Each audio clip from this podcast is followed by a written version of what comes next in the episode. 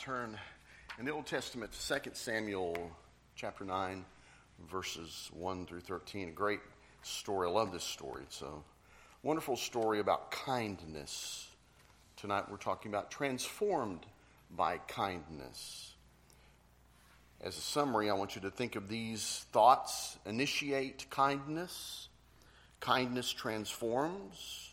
We are all Mephibosheth before God let the kindness of God flow through us. That is our thought process for this sermon as we think about being transformed by kindness.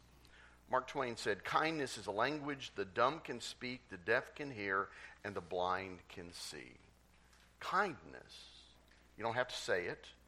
People know when it's there, they know when it's being exhibited. Kindness is, is more than just loving people. Kindness is loving people more than they deserve. That's the grace of God. That's grace in action. So as you look with me in 2 Samuel chapter 9, we read David asked, Is there anyone still left of the house of Saul to whom I can show kindness for Jonathan's sake? Now there was a servant of Saul's household named Ziba. They summoned him to appear before David, and the king said to him, Are you Ziba? At your service, he replied. The king asked, Is there no one still alive from the house of Saul to whom I can show God's kindness? Ziba answered the king, There is still a son of Jonathan. He is lame in both feet. Where is he? The king asked. Ziba answered, He's at the house of Machir, son of Ammiel in Lodebar. So King David had him brought from Lodibar, from the house of Machir, son of Ammiel. When Mephibosheth, son of Jonathan, the son of Saul, came to David, he bowed down to pay him honor. David said, Mephibosheth, at your service, he replied. Don't be afraid, David said to him, for I will surely show you kindness. For the sake of your father Jonathan, I will restore to you all the land that belonged to your grandfather Saul, and you will always eat at my table.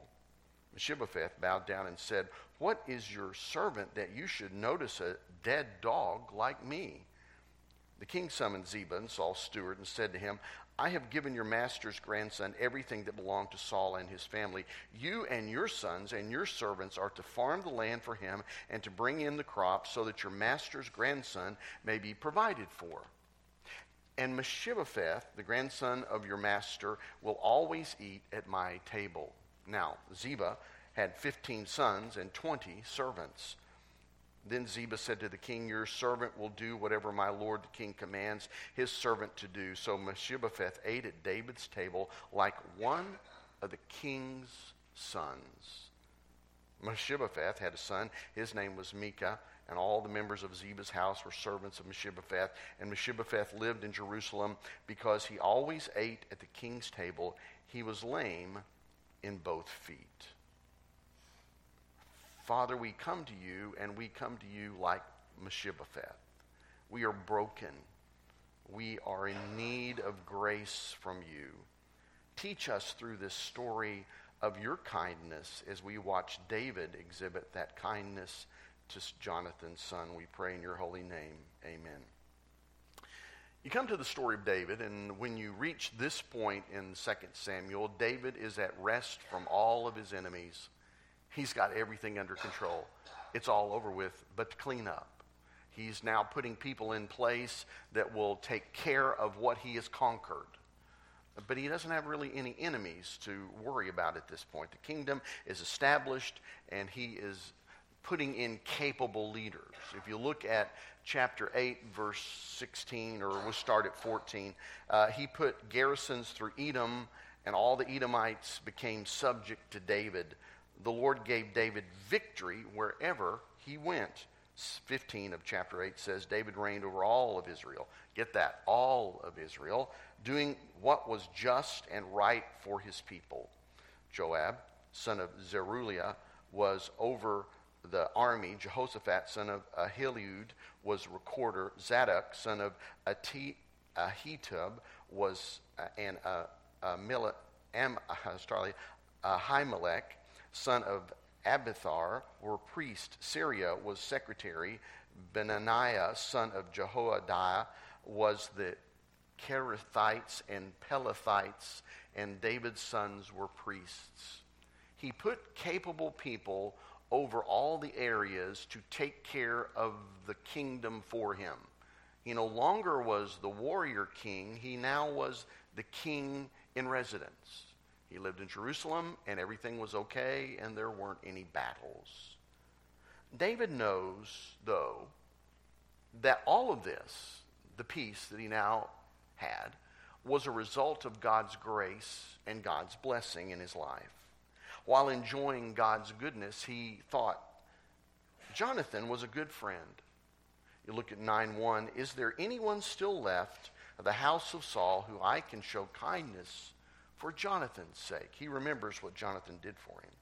If you remember the story in, in 1 Samuel chapter 20, he uh, made a compact with Jonathan, a covenant with him. In Samuel, uh, of 1 Samuel 20, 15 through 17, you read parts that say this Jonathan said, Do not ever cut off your kindness from my family, not even when the Lord has cut off every one of David's enemies from the face of the earth, which is what happened in 2 Samuel. So it says, Jonathan made a covenant with the house of David, saying, May the Lord call David's enemies to account. And Jonathan had David reaffirm his oath out of love for him because he loved him as he loved himself. It was also a promise David had made to Saul. When he spared his life in 1 Samuel 24, now swear to me by the Lord, you will not cut off my descendants or wipe out my name from my father's family. So David gave his oath to Saul. He didn't purposely try to do that. Saul and Jonathan both, though, died in battle with the Philistines, as you remember. So that meant, if you will, that David did not have to be accountable to anybody. The two people who he had given his oath to, Jonathan and Saul, were now dead. No one would hold the king accountable if he did nothing. But yet, that's not what he did he held himself accountable. He took steps to find out if anyone was left of Saul's household. He has only one reason for this to show kindness. That was the only reason. He didn't have to, but he did it out of kindness. He stated very clearly, in fact, that he had three reasons that he wanted to do that. When you look at verse 1, when he questioned the people in the court, to whom I shall show kindness or can show kindness. To Ziba, Saul's former servant, in verse 3, he says, To whom I show kindness, God's kindness. And finally, to Mephibosheth, in verse 7, I will surely show you kindness. He stated it three different times. This was his reasoning. This is what he wanted to do. David determined in his spirit to show kindness. It was an act of will. That's very important. Kindness is an act of will. It is not an attitude. It is not a character that you have, like, well, you know, they're a kind person and they're not. It's an act of will. This is the same David who would slew his enemies if they were before him. He had aggression if it was necessary. But in this case, he chose by an act of will to show kindness. It was a promise that he had made to keep. No one was going to come after him, but he was a man of integrity, and show, so he was going to do that. In fact, David was likely touched by God's kindness in his own life because he said to Ziba he wanted to show God's kindness. He understood what kindness was. And don't you and I understand what kindness is from the grace of God? Don't we understand kindness as God's children? I would think so. Can I get an amen? Do you feel the kindness of God in your life? Do you feel God's grace upon your life? If you feel God's grace, should we not in turn be kind to other people? I think that's given. I would assume it is. If God is kind and we are to be like him, then we should be kind. But it calls for an act of will. We must be willing to do it and stand up and be people of integrity. He said, God has been good to me, and I want to share his blessings with Saul's house. So, let's start with just two major points, or just two big ones, and then two subpoints that we will follow up later. One, initiate kindness. Initiate kindness. I chose that word specifically because uh, we usually don't initiate acts of kindness, quite frankly.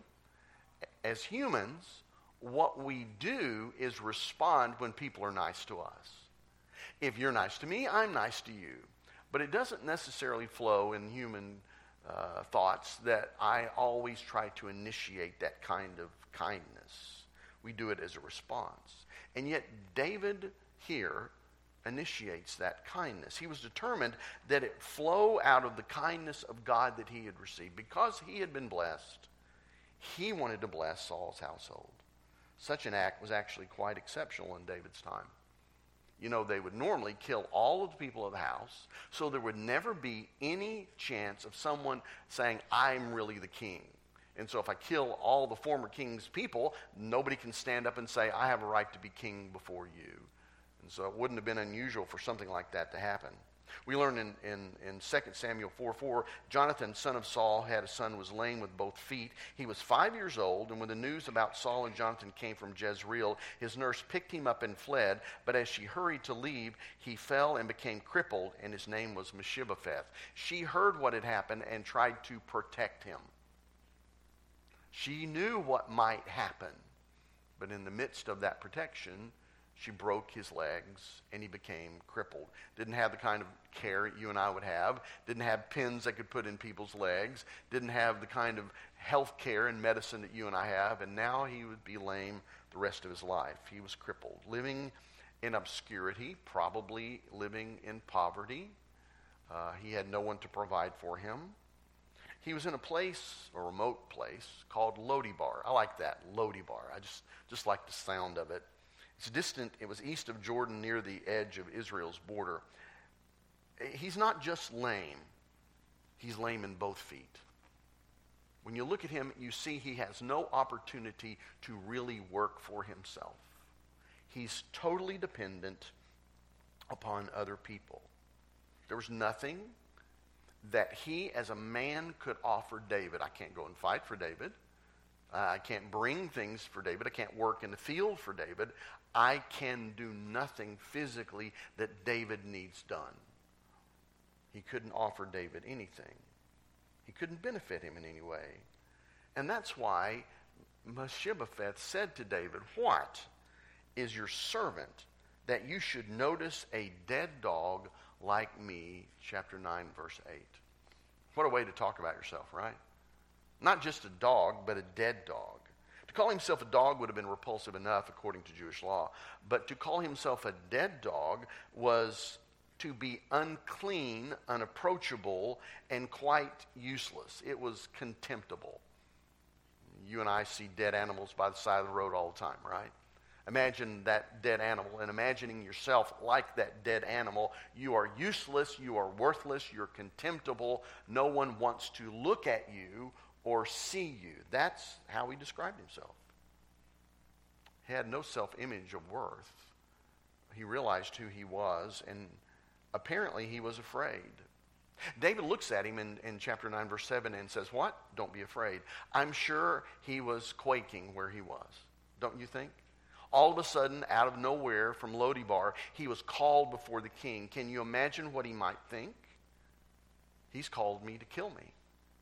He's called me to call me to account for Saul, my grandfather. I know he loved Jonathan, but, but I'm still in Saul's family. What might he do to me? And so he felt this fear.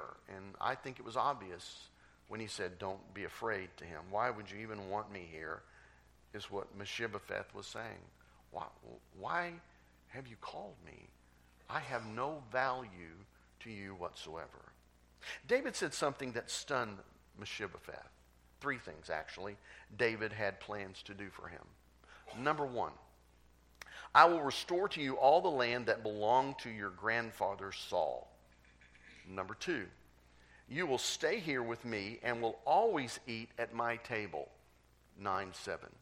And the third one, which was most amazing, and David also instructed Ziba in 9 9 to get his sons, 15 servants and 15 and 20 servants, and to farm the land to provide, for to make sure he had the crops that he needed.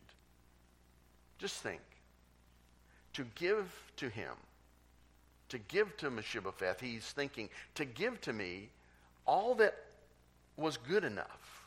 Number one, I mean, to restore all the lands, wouldn't that be good enough? Surely that's enough. To get all that Saul had conquered would be tremendous. But that was not all.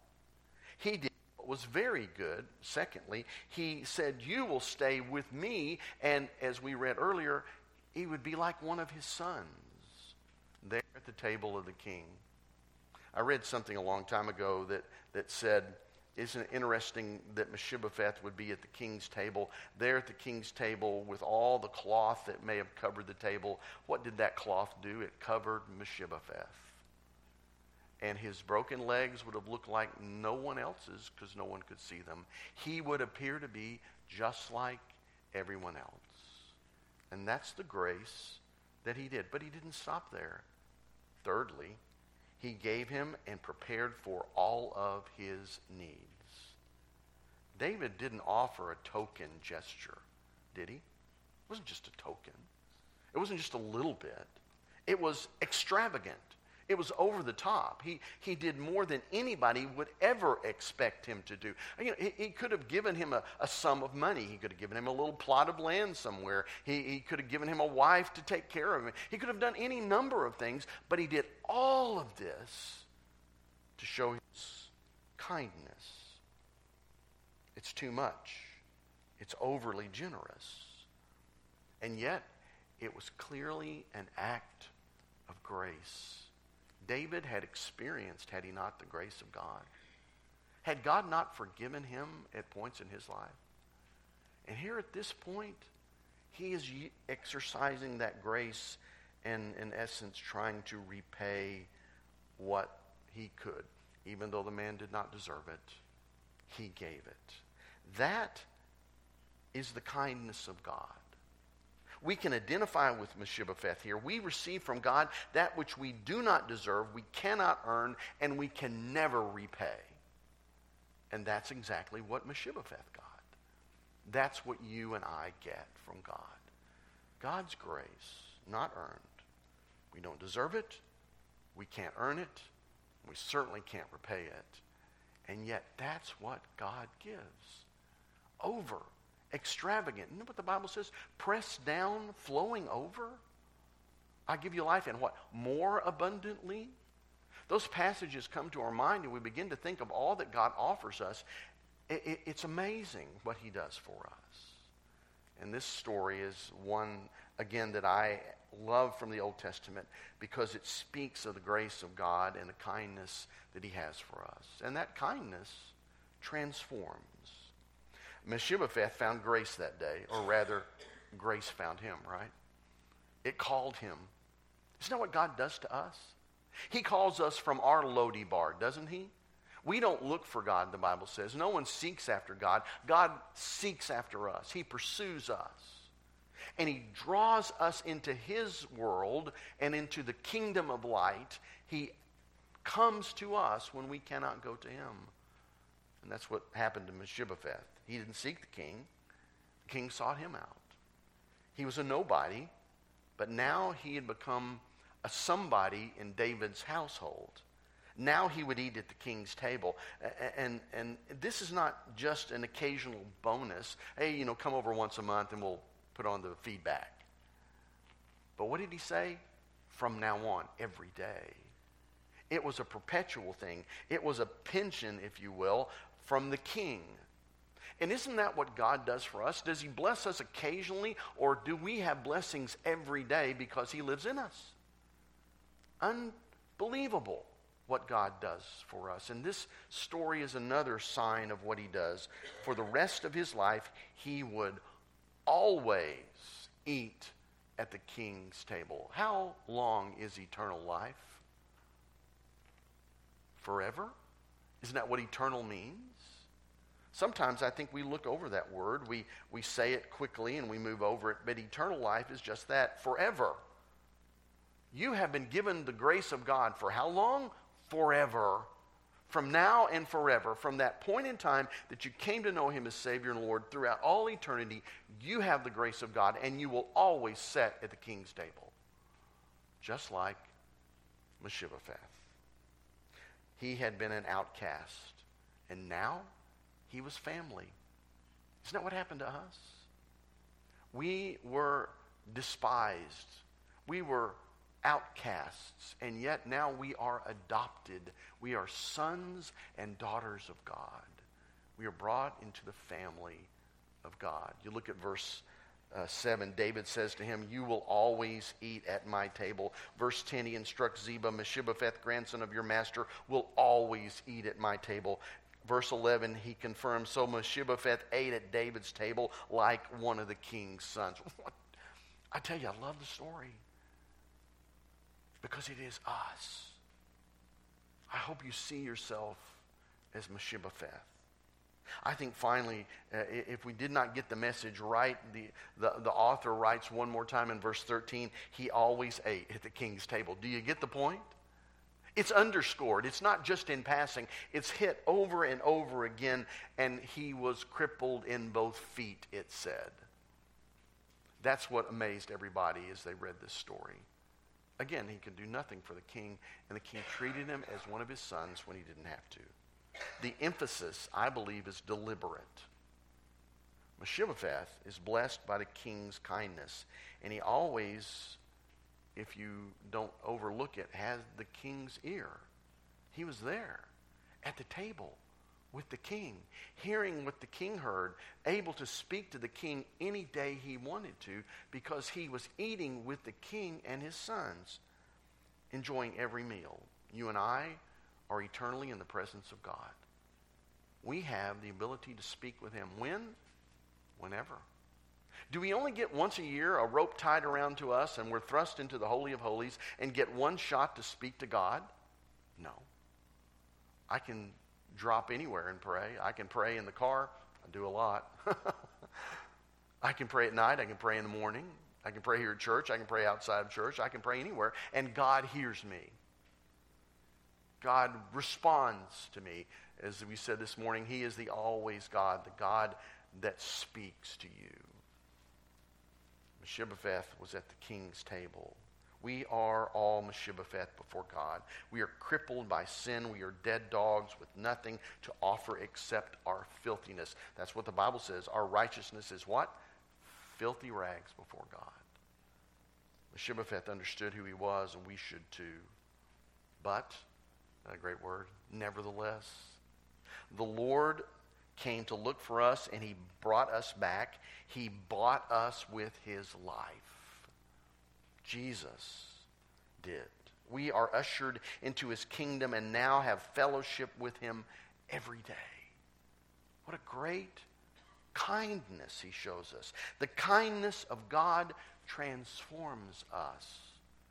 The grace of God changes us. How can we not be grateful? How can we not honor Him in all that we do, in all that we say? How can we not treat each other with kindness?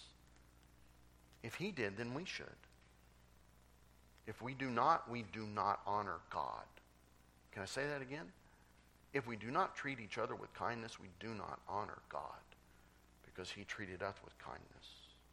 A pastor, Richard Ezell, from a generation ago, tells a story that his father was a shoe salesman and they had a, a, family shoe shop and so his dad had to go and you know on trips to buy shoes and to sell shoes uh, and, and uh, they'd sell them in other stores and they'd buy them in, at conferences and things like that. One night on an over, overnight trip uh, he, he would take someone. One time he'd take a children or maybe his wife and this, this time he taught took one of the workers that was in the shoe shop who knew the uh, the construction of shoes and how they needed to be made. He, he knew shoes.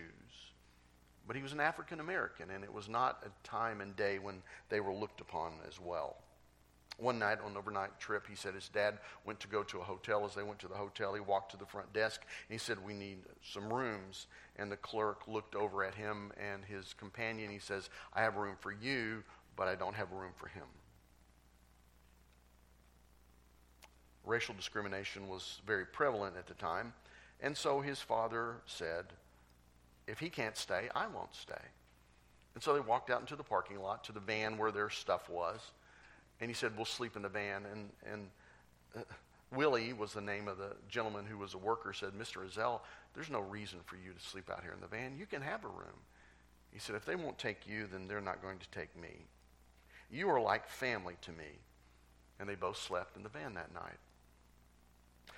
When Mr. Ezell died, Willie came to his son and he related the story and he said that his dad's words changed his life. Willie did. For years, he had thought of himself as a second class citizen, a second rate person. But when his dad said to Willie, You are like family to me, it raised his self esteem and his dignity.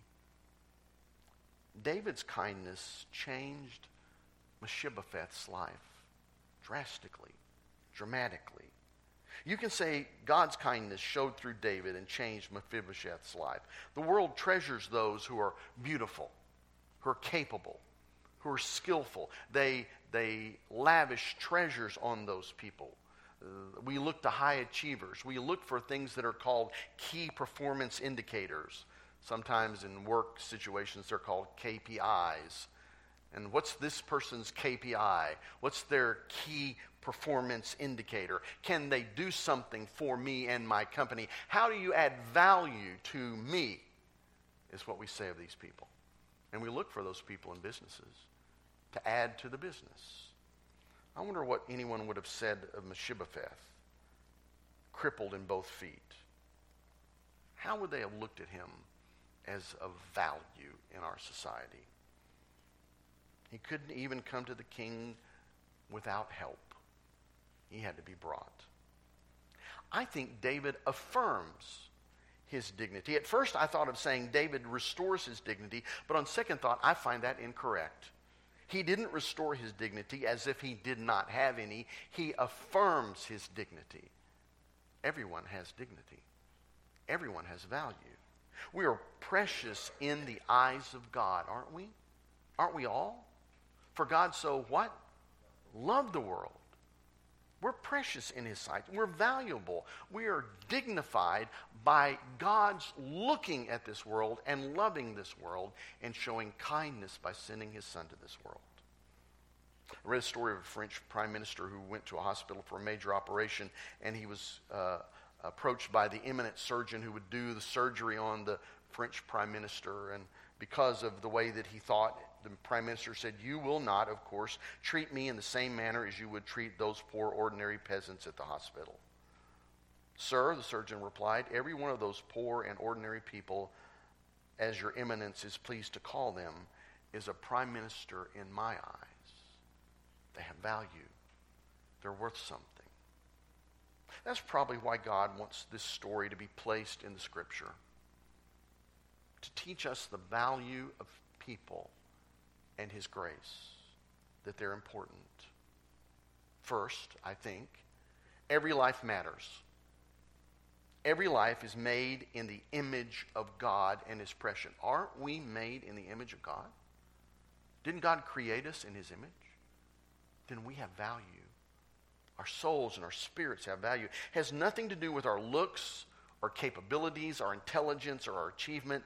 We have value because God values us. Secondly, every life needs to be touched by God's kindness. What David did was an expression of kindness, of what God did for him. He brought him from a pasture to a palace. Think about that. From the pasture to the palace, David was raised up from being a shepherd to being a king.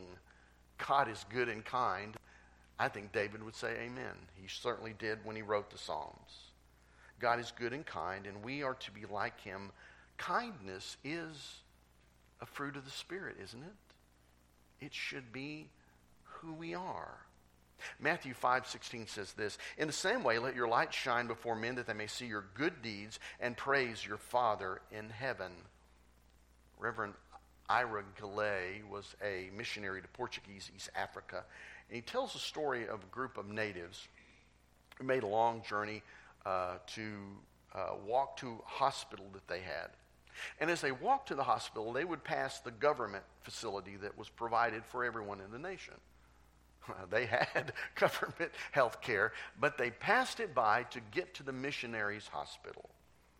And when they got there, they said, Why, why do you pass by the government hospital? They have the same medicine that we do. To which the natives said, The medicines may be the same, but the hands are different. Kindness is what it's about. Can people see the difference in us? If God has been good to us, and He has, then I would like to echo any words that David said. Is there anyone to whom we can show God's kindness to this week? Let's pray. Heavenly Father, we come to you and ask you to help us to be kind people to exhibit the fruit of the Spirit in kindness, to reflect the grace that you have exhibited to us, and to speak kindly to the people around us. Lord, we live in a world that is not kind. It is mean and aggressive. And yet you expect different from us. David was under no, no pressure from anyone to be kind to Mephibosheth. And yet he had made a promise. Haven't we made a promise to follow you?